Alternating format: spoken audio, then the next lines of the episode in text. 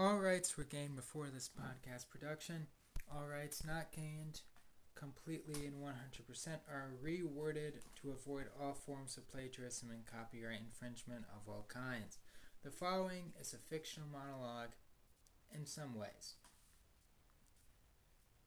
After the passing of the late Benedict XVI, also known to people on the left as the Pope who must not be named, similar to Voldemort in Harry Potter, who totally didn't restructure the papacy better than other popes who basked in fame, like a director who casts himself in his own movie franchise he comes up with, who also, if I must admit, tends to look like a mixture of Chancellor Palpatine just before he gets his Sith lightning reflected back at him in Revenge of the Sith in his fight with Mace Windu, and also somehow looks like every person who played the character Dracula for some reason has in his last will and testament an extensive amount of money to the tune of $2.5 million to be given out to the cousins, which of course is interestingly around the same amount of money that any of the Kardashians make when they pose holding a can of Neutrogena in one hand while they also hold a small dog in the other that is somehow worth $2.5 million.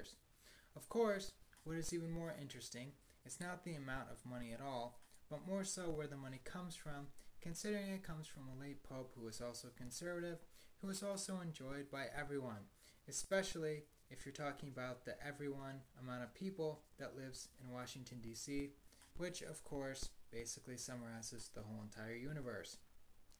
Today, we have some composed written testaments as to why these family members shouldn't take the money from their deceased family member in the will from the perspective of random bystanders that are not related to the family but are in fact just simply random bystanders living in the middle of Washington, D.C. First, the person that was interviewed was an abortion supporter who attended the Catholic Church a total of five minutes before realizing that abortion wasn't in fact Catholic, although Biden said it was, while also saying it should be considered due to the fact that in the, catech- in the Catechism of the Catholic Church, if you read most of it, which she didn't, which a lot of people don't do today, clearly has the post written words that say Catholic self abortion in clear black and white handwriting, also in the form of a sharpie that was doodled over the top of the front cover, over top of the words that clearly say the Catholic Catechism, which, of course, to most people, is a clear, resourceful proof and methodology for knowing that Joe Biden was telling the truth. Next, we interviewed a man wearing bondage equipment and asked him what he thought of the archaeology and history that was taken from other parts of the world, why every part of the world was fighting every other part of the world over every other part of the world using every other part of the world's resources. He, of course, responded the way we thought he would respond by blindly falling down the stairs due to the fact that he was wearing a GIMP mask and couldn't see where he was going. Because most people walk in a straight line while they talk to someone they're interested in making conversation with, and he also didn't hear what we asked since it's pretty de- since it's pretty decently challenging to hear someone's questions when you have reporters following them and you're following down the stairs because you can't see anything and perhaps wouldn't be able to read the Catholic Catechism as a result, especially if you're wearing a GIMP costume in the middle of a Catholic church. Many other people who view all other forms of media about this topic, while critiquing prior popes' leadership, bring up the realistic reasons for why those prior popes' families sh- sh- shouldn't take the money that belongs to them in the will. Some reference the fact that Pope Benedict XVI was the only pope to address the priest abuse problem right away, and to his papacy by defrocking over 800 priests for that exact reason in only two years, which of course is only 48 less than the complete number that were completely punished under any pope's reign, which of course, if you're a Democrat, is a horrible, terrible tragedy if you aren't paying any attention or simply have terrible standards. Or, of course, there's the horrible aspect of this Pope's rule that people on the left wouldn't enjoy, like the fact that he promoted the right to a just wage, similar to what everyone on the other, similar to what all the other popes also did, which they did most of the time, which they didn't. Or also the time where he published the encyclopedias in the church entitled God is Love and Saved by Hope, which is normally a chant people on the left say all the time whenever they tend to get the chance which is every time anybody brings up any actual biblical theology whatsoever, or simply say a phrase like, hey, read your Bible, quote unquote, to which they respond in an overpowering shriek similar to an orc from Lord of the Rings.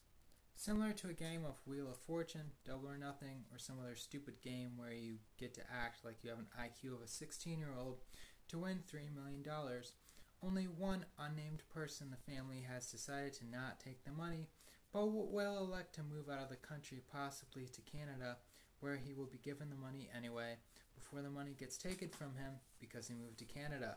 While all the other family members act like they have never heard of money before, while also getting all the money that they are supposed to get transferred and shared into their bank accounts, while also moving to some other country that they also move to, hopefully one that isn't Canada or currently fighting with Russia or both at the same time.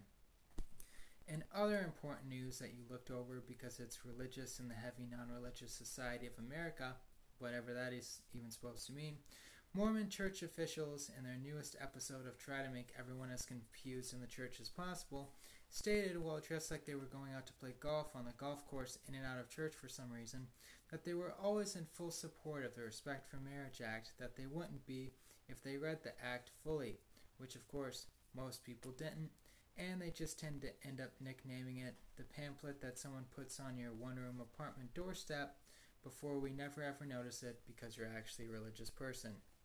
Act. They stated that they're in fact, fictionally and factually, a lot of the reasons to support the act being signed into law, such as the act that they weren't, such as the action and viewpoint that they weren't okay with homosexuality, and which the document supports, since Mormonism never supported it ever since Mormonism was Mormonism, and the other fact that they banned drinking tea and coffee, which also happened and mostly still does, or the other factor that Utah and Illinois are both blue states, in case anybody was wondering, which they probably weren't since they weren't paying attention. And even more support for why the document always supported all religions, which it doesn't, which it does, why not doing that. The president of the First Church of Jesus Christ of Latter day Saints in uh, Illinois gave us opening statement saying, We know that this document is 100% in support of homosexuality, which we don't in our religion, which we do, which we don't.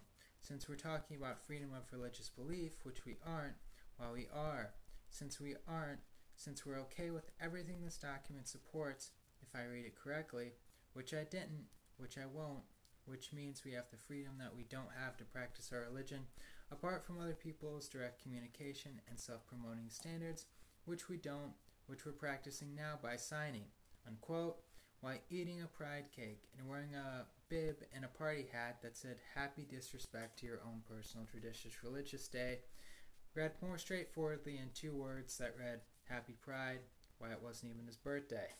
He then continued to say, quote, all of the religious laws of the past couple of years have not protected freedom of speech and freedom of religion, which they have, which I cannot remember if they did or didn't. So let me be clear that we're fully on board with something that totally doesn't force us to participate in pride, which it doesn't, which it does. Totally doesn't make it easier for people to vandalize our churches and schools and religious organizations, which it does. Protects the licenses that we don't have, which it won't. And that it doesn't violate the rights of our religion, which it does. He then woke up from his midday nap and realized that the document was signed into law while he was asleep celebrating his birthday. I'm Jonathan.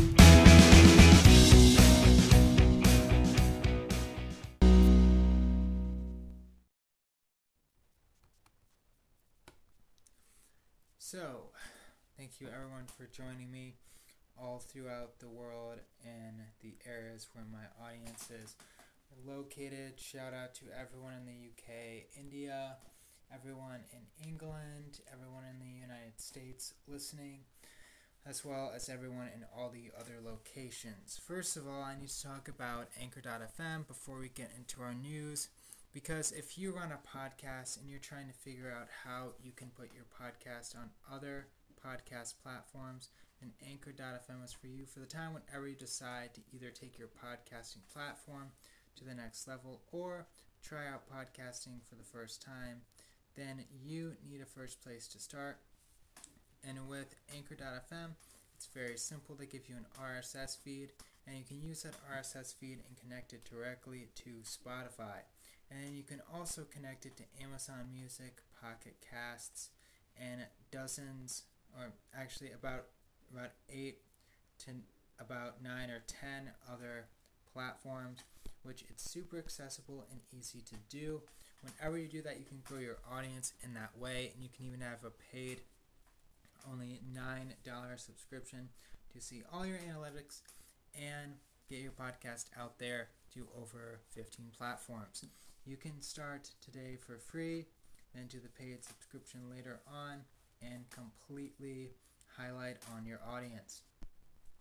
So, really, a major detail here with this whole conservatism, Pope's uh, money type of thing is that just because the Pope is a conservative, they are ultimately treating him like some sort of weird kingpin that is completely supposed to be uh, detained, detached from historicity, and they just want to completely throw out his name as a good pope in the church. And they they basically been trying to get the family to not get all of the money from their will, which which generally speaking is kind of a strange thing to do. Like you, you generally don't see people that are so invested in someone else's family line or someone else's business. And of course, the Pope is a big person. He was a historical figure, and so was this man.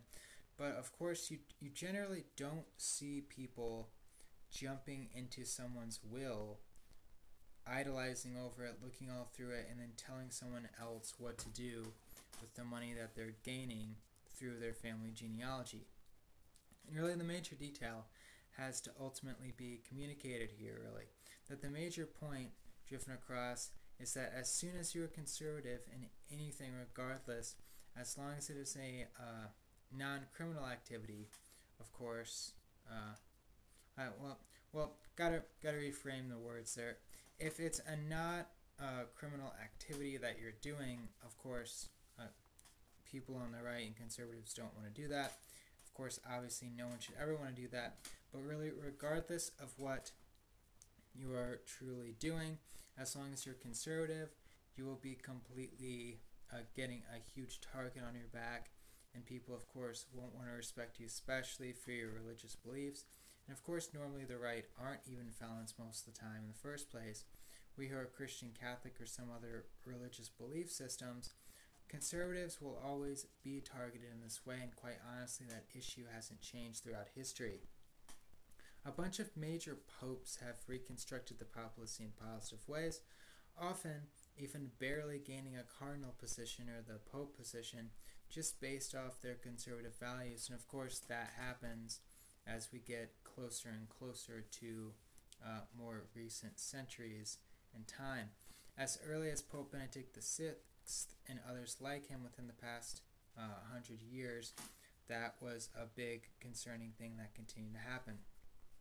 So this week, the historical background and reputation of this prior pope, of Pope Benedict VI, has been questioned and mentioned continuously before, and he has been constantly shown and painted as a in a sense, they've tried to paint him as a creepy sex predator or someone who's allowed it, even though he's one of the main popes, as we said before, who has attempted to put a majority of the effort in to stop the corrupt and twisted abuse of priests as much as possible, as he literally disbanded over 800 priests for that reason.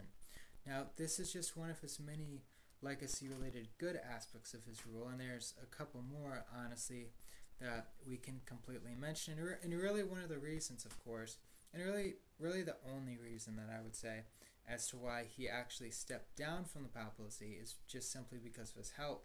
And normally, you don't see that in historicity. Normally, a ruler, and there's a lot of other uh, popes out there that also did terrible, horrible things, but normally rulers all throughout the world and all throughout history have just continuously been ruling their rule with an iron fist, and they've had, you know, 800 concubines. They've had, you know, tremendous riches at the result of doing horrific uh, sex crimes and horrific slave related crimes. But this is not something that this Pope particularly did.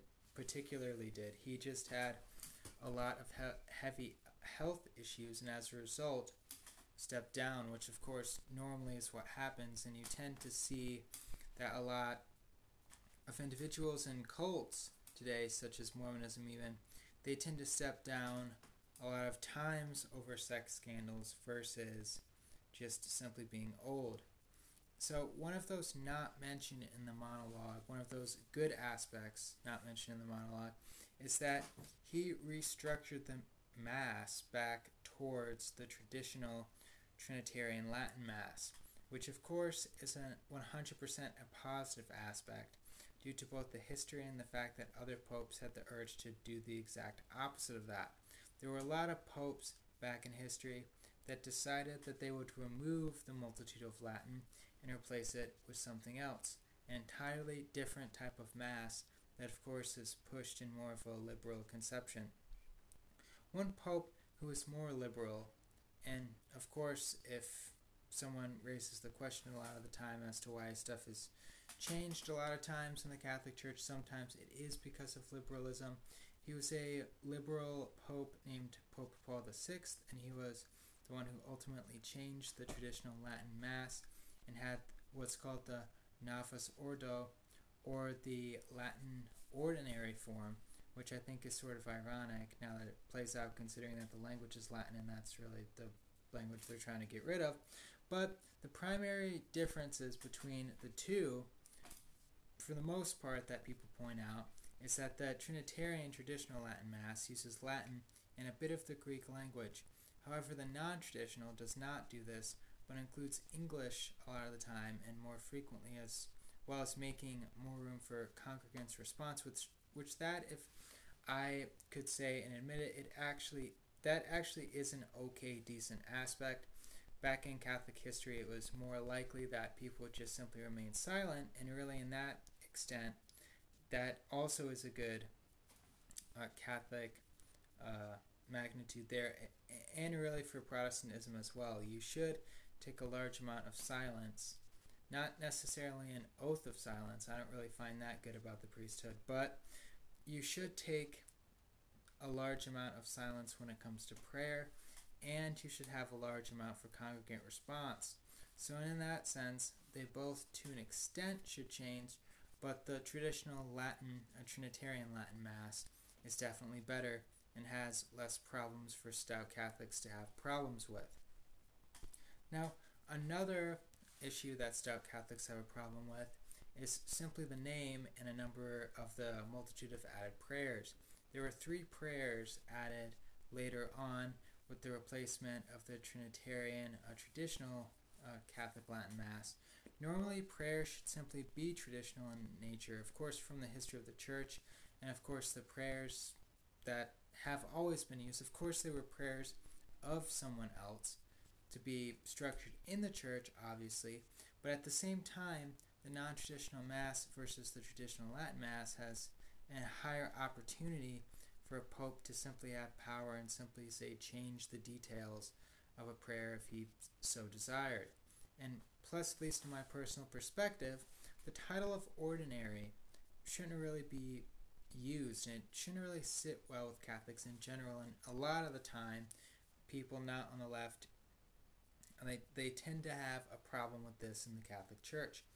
The whole point, of course, is that the Eucharist is anything but ordinary at all. It's not ordinary, it just simply isn't. Nothing in it is ordinary in the slightest way and nothing has ever been ordinary about it in the slightest way. As a matter of fact, here's how we know the Bible is true. The Bible says, in the beginning, and thus God always existed, which people could claim this by the means of any religion. However, a fabulous argument for why the Trinitarian Latin Mass should happen is because Trinitarian references the Trinity. Now, the Trinity, of course, if it were wrong and it were a concept made up by man, then why can't man explain it? That's like writing the new Fast and Furious movie, which I keep getting more and more furious every single time each one of those keeps continuously coming out. But it's like writing one of those movies explaining a character's backstory a bit and then somehow not being able to explain every single detail, even though you came up with the idea. So the idea to them was communicated by authors who came up with the entirety of the conclusion and the entirety of the idea, but still for some reason can't fully explain it. From both ends, it just completely doesn't make sense. Why in the world would something be false if you can't explain it whatsoever? And why would something be false or even just simply made by man when you can't explain it? because man is naturally constructed to try and be able to explain everything. And in every single way, that's what atheists try to do and what nihilists try to do. They try to explain their atheism and nihilism, but they, at the same time, they can't explain the arguments against them, which, of course, is when the arguments come short. Now, as for the claims of Pope Benedict to be terrible and everything, no, he's most likely one of the best popes, just as we said. But due to the fact that he's conservative, he's automatically blacklisted as a bad pope, and that's kind of what always happens, even no matter what the politics, know, no matter what the particular uh, people group is in the politics, as, as long as they're conservative. If they're if, if someone was in the Mormon church and they were simply conservative, they would they would still be attacked too all the time. And really, he has his own ability uh, as the highest formation of power in the Catholic Vatican at the time to be used to find and expel the priests that were doing the horrible acts of abuse to begin with. And of course, that that really truly is something that the left should notice. And really that is something that even non-Catholics should notice. And they should see and realize that that is one of the biggest and largest reasons for there to be a pope in the church. Normally, Catholics view the Pope as, you know, say the King of Israel in the Old Testament. That's why it's important. You have to have the right and proper ruler there to actually do things correctly and effectively. And of course, that connects ultimately to the benefactor of whether or not that person is actually receiving a word from God. And of course, it works in the same way uh, to to the extent of whether or not an actual pastor in a Protestant church is doing the same exact thing. So, no, 100% he was a good pope, but really this is the big thing that we have to get across, both uh, through people that are not Christian uh, or Catholic. Really, everyone needs to realize this. And I've said this before that the only religion that promotes any type of thing that evil people did in the Catholic Church is the occult because of the occult things that are in the library and because of what the people fell to. No, the Christian and Catholic Church is meant to represent imperfect people who have been perfected by a Savior who ask God to save those who are imperfect through ministry, while those imperfect people intercede and who are being interceded for are being saved themselves. If you notice, the only time when ministers do this wrong, horrible act is when they fall in the same way of the other demons, and how the other demons fell. That they chose wrong and were overcome with wrong as a result, and given over to evil thinking. Not that the whole faith stands for that. If you notice, the only time a faith stands for that is if it is a cult formation that was started after some guy or some random woman was visited by something, given a different testament besides a major faith basis, and as a result, in a mostly secretive and disorganized fashion, copied what was meant to be a world religious theology before refashioning it to be more of a human prone thing than a God prone thing. In short, yes, the family should get to take this money, and they should get to take it in the same way we take money normally out of a cash register of course, after we pay for what we were paying for, and of course, in the most ethical fashion. As some other times when it's given to us by our family members. Sure, something within the financial savings going all the way back, if you were to track everything back, it might be connected to something in past history that is negative in some way. Again, it depends on what the negativity is, and it depends on the time period. Maybe something even all the way back in the 50s or 40s, even though it has to be that type of old dollar bill to really, you know, go all the way back. But there's always going to be something there that could potentially be bad, even though people don't exactly mean for it to be bad. And of course, I'm reading that book, The Vatican Exposed, and it's all about that with the Mussolini and the Hitler connection, which of course wasn't good. But ultimately, as other people can attest, they're not meaning to take money because it was used in a bad way, if it was used in a bad way. They're just meaning to take the money and have the money from their family member. That's that's literally the only reason. They're not being they're not they, they shouldn't be picked apart as some sort of, you know, mafia group. They're just a family with money from their deceased family member like anyone else. And it should be viewed in that way. Because, of course, obviously, again, that's how money is circulated today. Perhaps the $5 bill you used five seconds ago was used in a drug deal six weeks ago across the street. You don't exactly know, and you can't do anything about it. So you simply have $5 that you spent on a bagel and a drink or something like that. If people want to attack a dead pope's reputation, they should probably actually go back into the history instead of assuming he was a bad pope based on some bad priests of the past. And of course, they 100% should not assume he's a bad pope just because he's conservative. Now let's get to our other stories. So, just as it was also mentioned in the monologue, the main Mormon church denomination in the state of Illinois, or Illinois, decided to respond to a piece in Church News stating, quote, why Latter-day Saints leaders support the Respect for Marriage Act.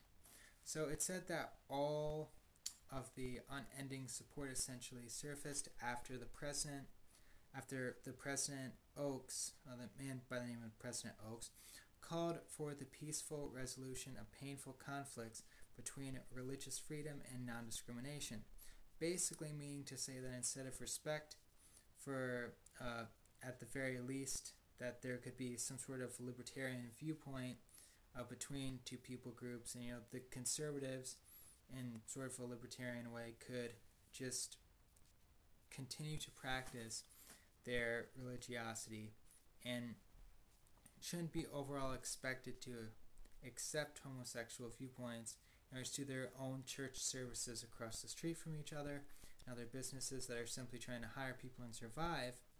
But Instead of that, quite literally, the whole entire idea of the Respect for Marriage Act, which of course is what all of these uh, presidents in the uh, Mormon Church and higher ups in the Mormon Church are completely ignoring, uh, ever since it was signed two whole years ago, is that you have to comply completely and wholly to homosexuality celebration ideologies and essentially throw all of your traditions away as a result. So, quite realistically, this is just not how religion works.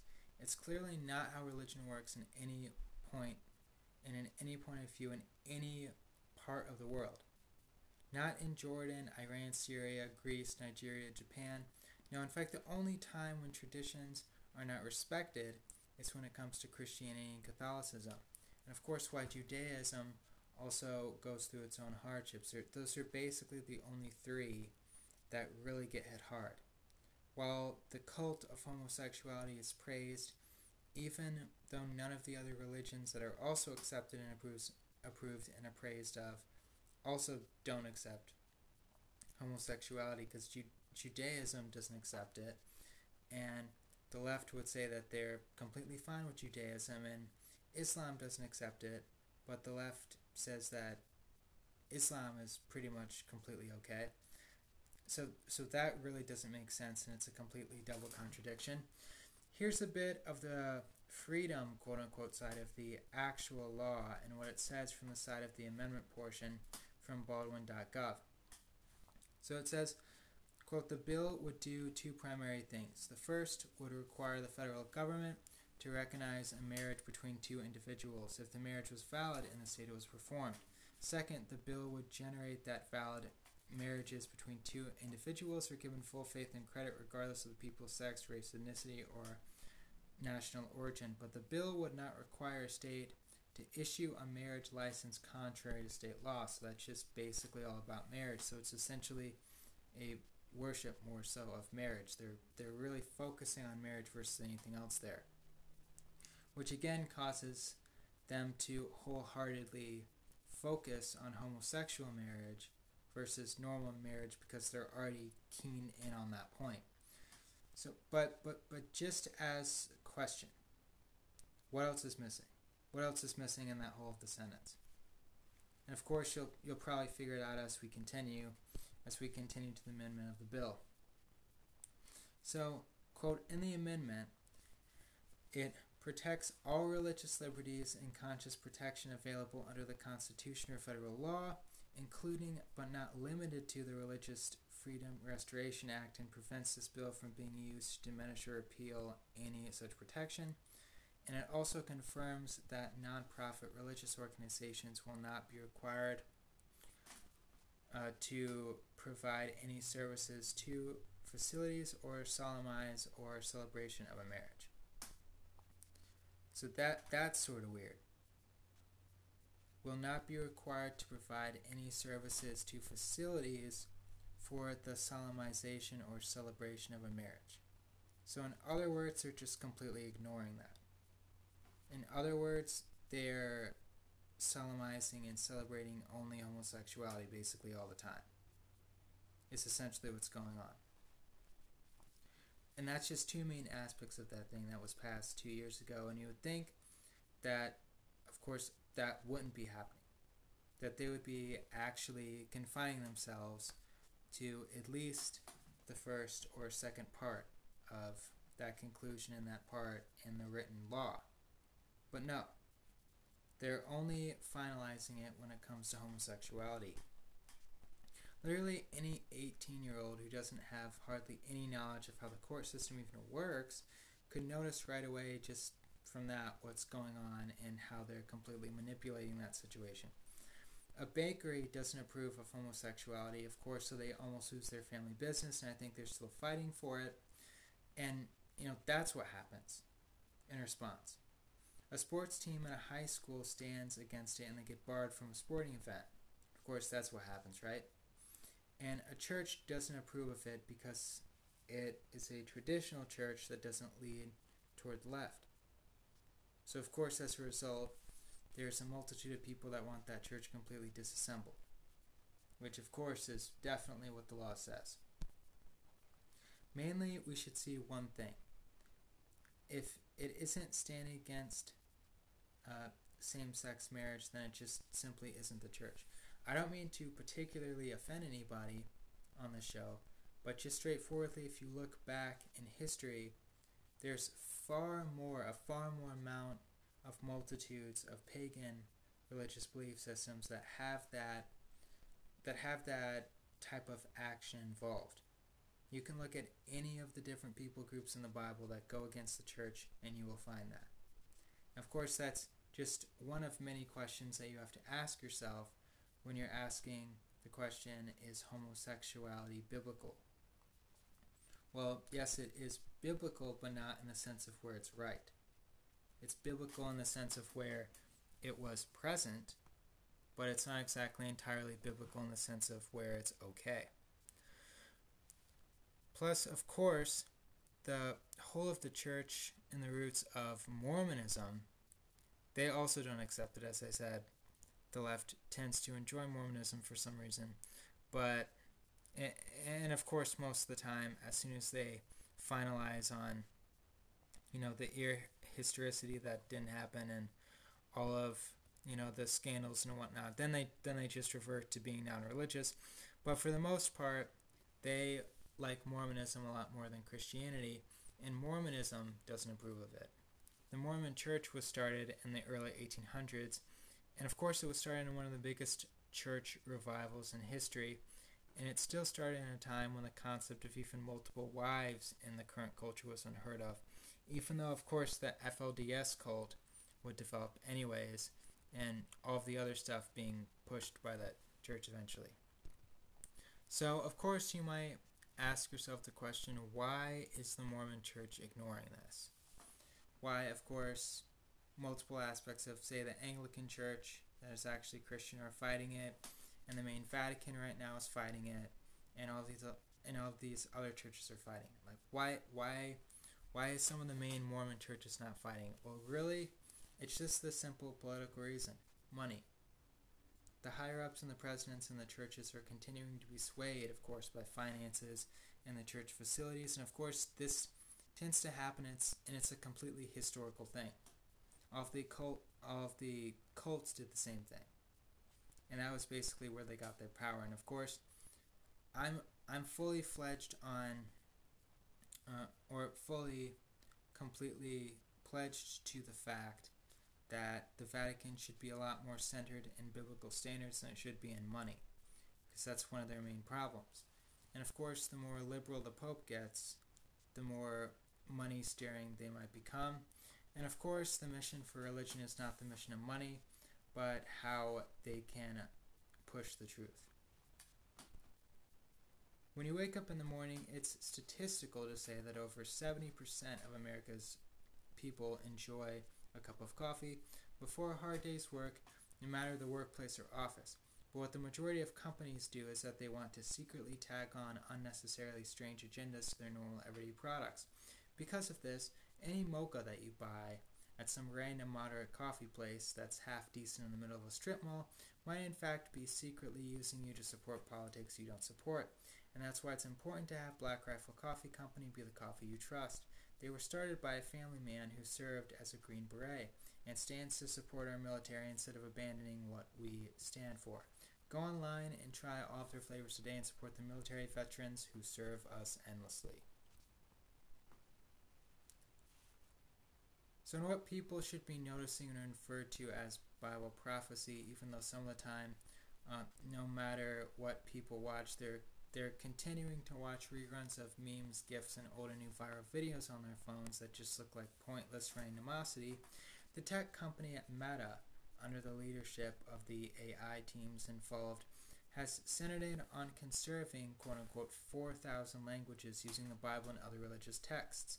To collect the data, the teams are using the Bible's uh, uh, the, the teams are using the Bible completely due to the fact that it has 100 languages and over translated right now. And they were using this in a, the continuous prospect of expanding to 1,100 other languages using the New Testament with AI technology. Now, the article here covers the fact that uh, they are using non marked recordings of other religious texts. So, people's speeches, people's voices, and of course, potentially you could make the argument are they actually doing that legally, particularly? But they're doing this in order, as they say, to preserve the languages. And this really is where the prophecy thought, you know, gets really interesting. Of course, um, Christian Catholics and other mainstream Christianity, if that's true, which of course I believe it is, then it would have to mean that other religions are false. And if that's true, then the government under the Antichrist, of course, would have no problem using the Bible and other religious texts in order to preserve other languages. Because when it does this, and when, when the Antichrist does this, he's therefore reserving uh, the time for the mark of the beast, and he's basically going to use the languages in that way. Of course, one major thing to uh, focus on and center on is the fact that we probably don't know all the languages that exist and of course, that's why we have to try to reach out to as many tribes and nations as possible in order for that to happen. But of course, the hilarious thing is that no matter what the devil does, he'll just be fulfilling prophecy over and over. So it's essentially up to us to be essentially on the right side of that fulfilled prophecy. And of course, that might start with us not spending so much time watching memes. And of course, having that uh, creepy GPS voice in our car. I don't exactly know why everyone keeps trying to do that. Like, pe- people have continuously been trying to worship AI. And it actually gets pretty creepy when people worship AI as a god. Continuously, this happens, and I don't, I haven't really been to any raves before, but this is what continuously happens at these music events. There's this theological concept in question when you're in conversation with an atheist, and you can simply just specifically ask the question as to why uh, worship is a thing. Why do we have music? And if you ask him that, of course, he or she probably won't know how to respond. He'll just say, "Well, well, that's that's a that's either a contagion if they look at it that way, or it's just simply some sort of thing that exists but really doesn't exist because of nihilism, which is a whole confusing argument. But if you've ever been to a rave, you'll actually see that there's a lot of occultism that is worshipped in the symbolic representation at those concerts. And of course, those artists aren't exactly meaning to particularly do that, but of course, it's still represented. So, of course, this if the occult wasn't real and ethics didn't exactly matter and religion didn't exactly matter, then why do people keep pushing for one or the other? Why, why is there symbolism of either of the two? Why not just have blatantly random computerized special effects that don't mean anything. And of course, if that's the case, it, it doesn't make any sense. Everything has to mean something. And of course, I'm I always get completely creeped out every single time a GPS voice speaks in my car without me wanting to, without me wanting it to, because that continuously pertains to happen. Maybe maybe that's in close connection with that. but now, on the basis of some of the other faiths out there, Islam actually was not supposed to be transmitted into English, but of course, it eventually was presented into English by Mirza Abdul Faisal of India after a timely transitional process by multiple committees studying the language of ancient Arabic. The thought process is that as soon as the Quran was translated, uh, as soon as the Quran was translated, the holiness of the text would be diminished, which also doesn't really make sense if you're wanting the faith to spread to all religions and all regions and all speakers quickly all throughout the world as a whole. But uh, as we as we get to this, it's it's uh, at the end here. It's super duper important. The article communicates that there's a risk of creating biased language models with a certain respect to the religious world, worldview. So interestingly, the Bible was the first mentioned, and everything was taken off of that as they're trying to quote unquote preserve the languages. So as a result, the Bible would then end up swaying the language bias to an extent. And why is that? Why not just use any other transcribed thing in any other language?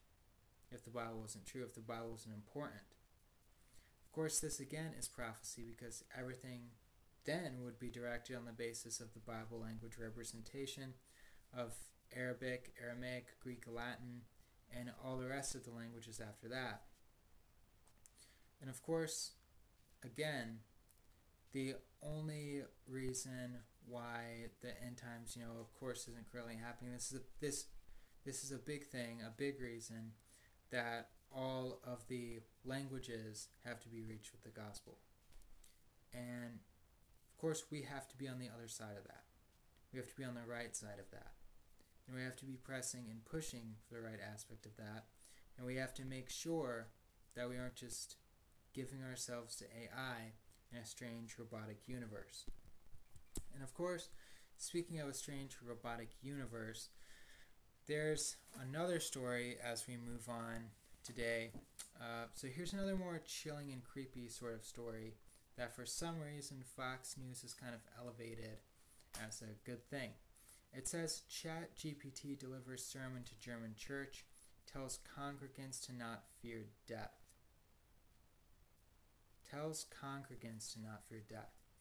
So it was a German church that was Lutheran, and often there's a huge thing in theology where they say Lutheranism is kind of like Catholicism because they do kind of prospect a number of things that are sort of particular and can have certain symbolic representation kind of on the line of Catholic theology. But in a Lutheran church in Germany, it was completely directed by a fake preacher who was entirely a robotic AI.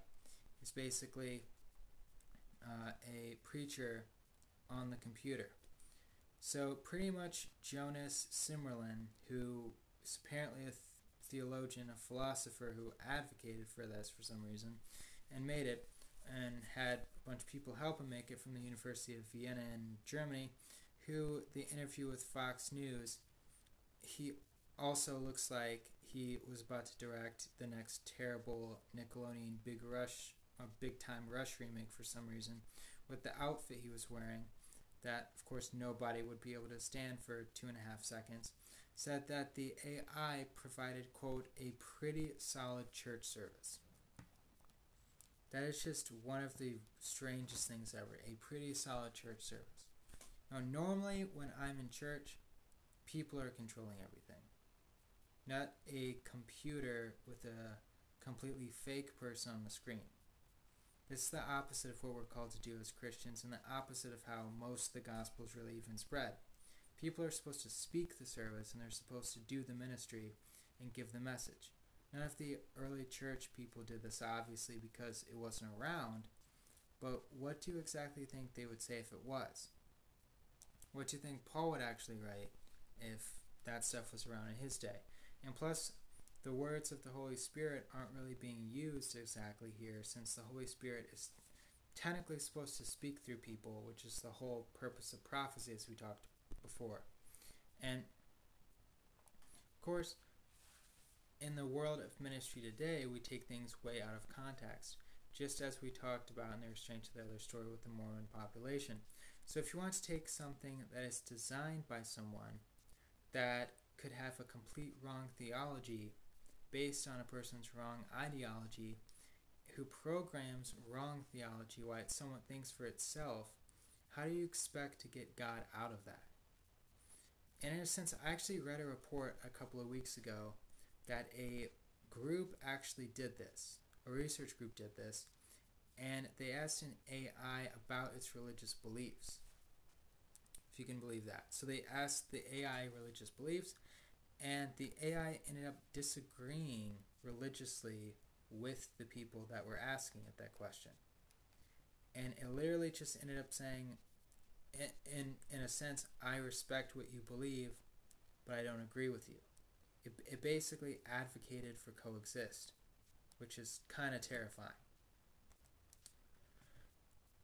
And he he says in the story he accompanied the service because 90% came from the machine. That's how he describes it. 98% came from the machine. Just a horrid thought It's a completely terrifying thought to have a computer controlling the church. Of course, that, that's basically the whole entire idea of end times, anyway, to begin with. Just the whole church is overtaken. Of course, this is kind of a it's kind of a Terminator viewpoint concept. I don't really think the world will end necessarily in a Terminator way in that way, but it it does push for the end times being very very close.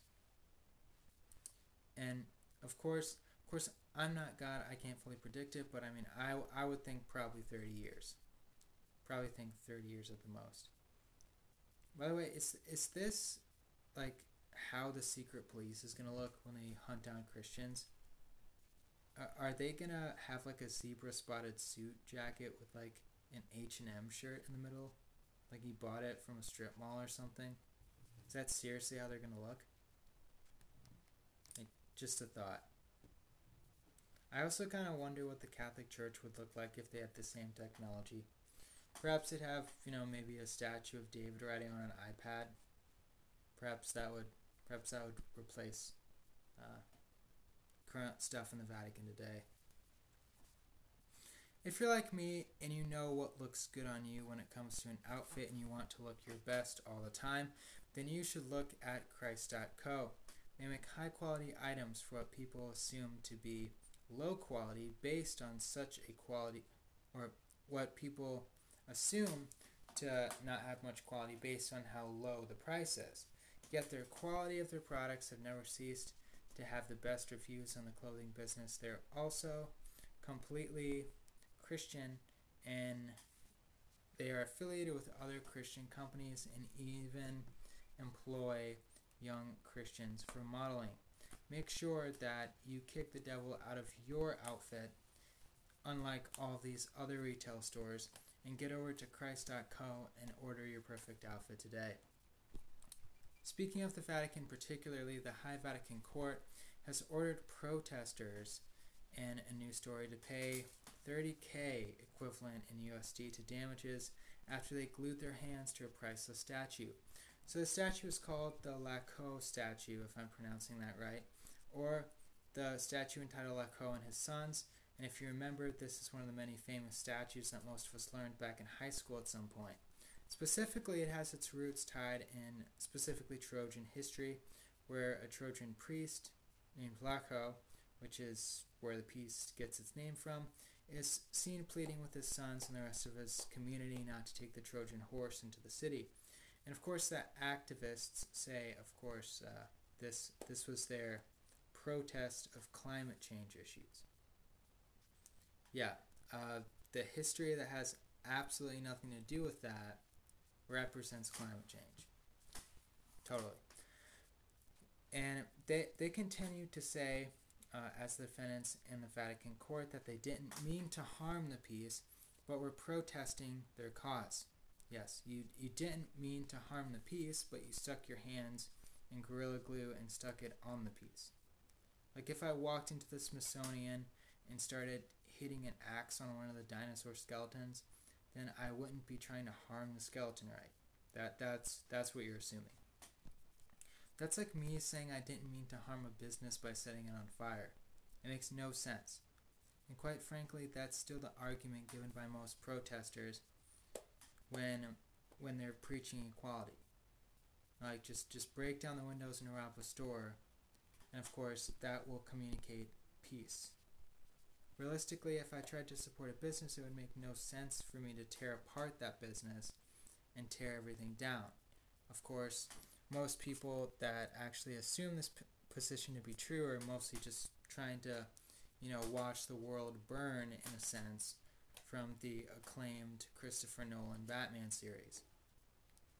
Really, this is what children do. Obviously, they don't get their way, so they run the crayons all over the wall and maybe do obnoxious actions or damage household goods out of disrespect most of the times. But of course, the household goods here are priceless history that of course must be preserved and surely should not be destroyed or disrespected, like disrespectful children. But of course, these disrespectful children are in the form of nose ringed hooligans that are 30 something year old adults. So ultimately, we need to have somewhat of a stronger security, nonetheless, to combat these mindless actions of historicity. And that's all we have for today. Thanks so much for listening. Pray, listen to the right voice. Take care. I will talk to you on Sunday. The Cult Exclusive podcast is independently recorded in Michigan using Audacity, miking, and the hosting platforms associated with Anchor.fm. This show gives credit and has permission to use all the articles given word for word in all the articles in which permission was not specifically granted are awarded are reworded particularly in accordance with the law to avoid all and every type of plagiarism and copyright infringement. If you or someone you know has a religious practice, used to be involved in a cult group, or hosts their own show and would like to be on the show, you can message me directly at the Cult Exclusive Podcast down bar with no spaces on Instagram, or follow and message me on Twitter at Jonathan of the Cult Exclusive. That's at Jonathan of 40804. Stay safe and enjoy the rest of your day. Thanks so much for listening.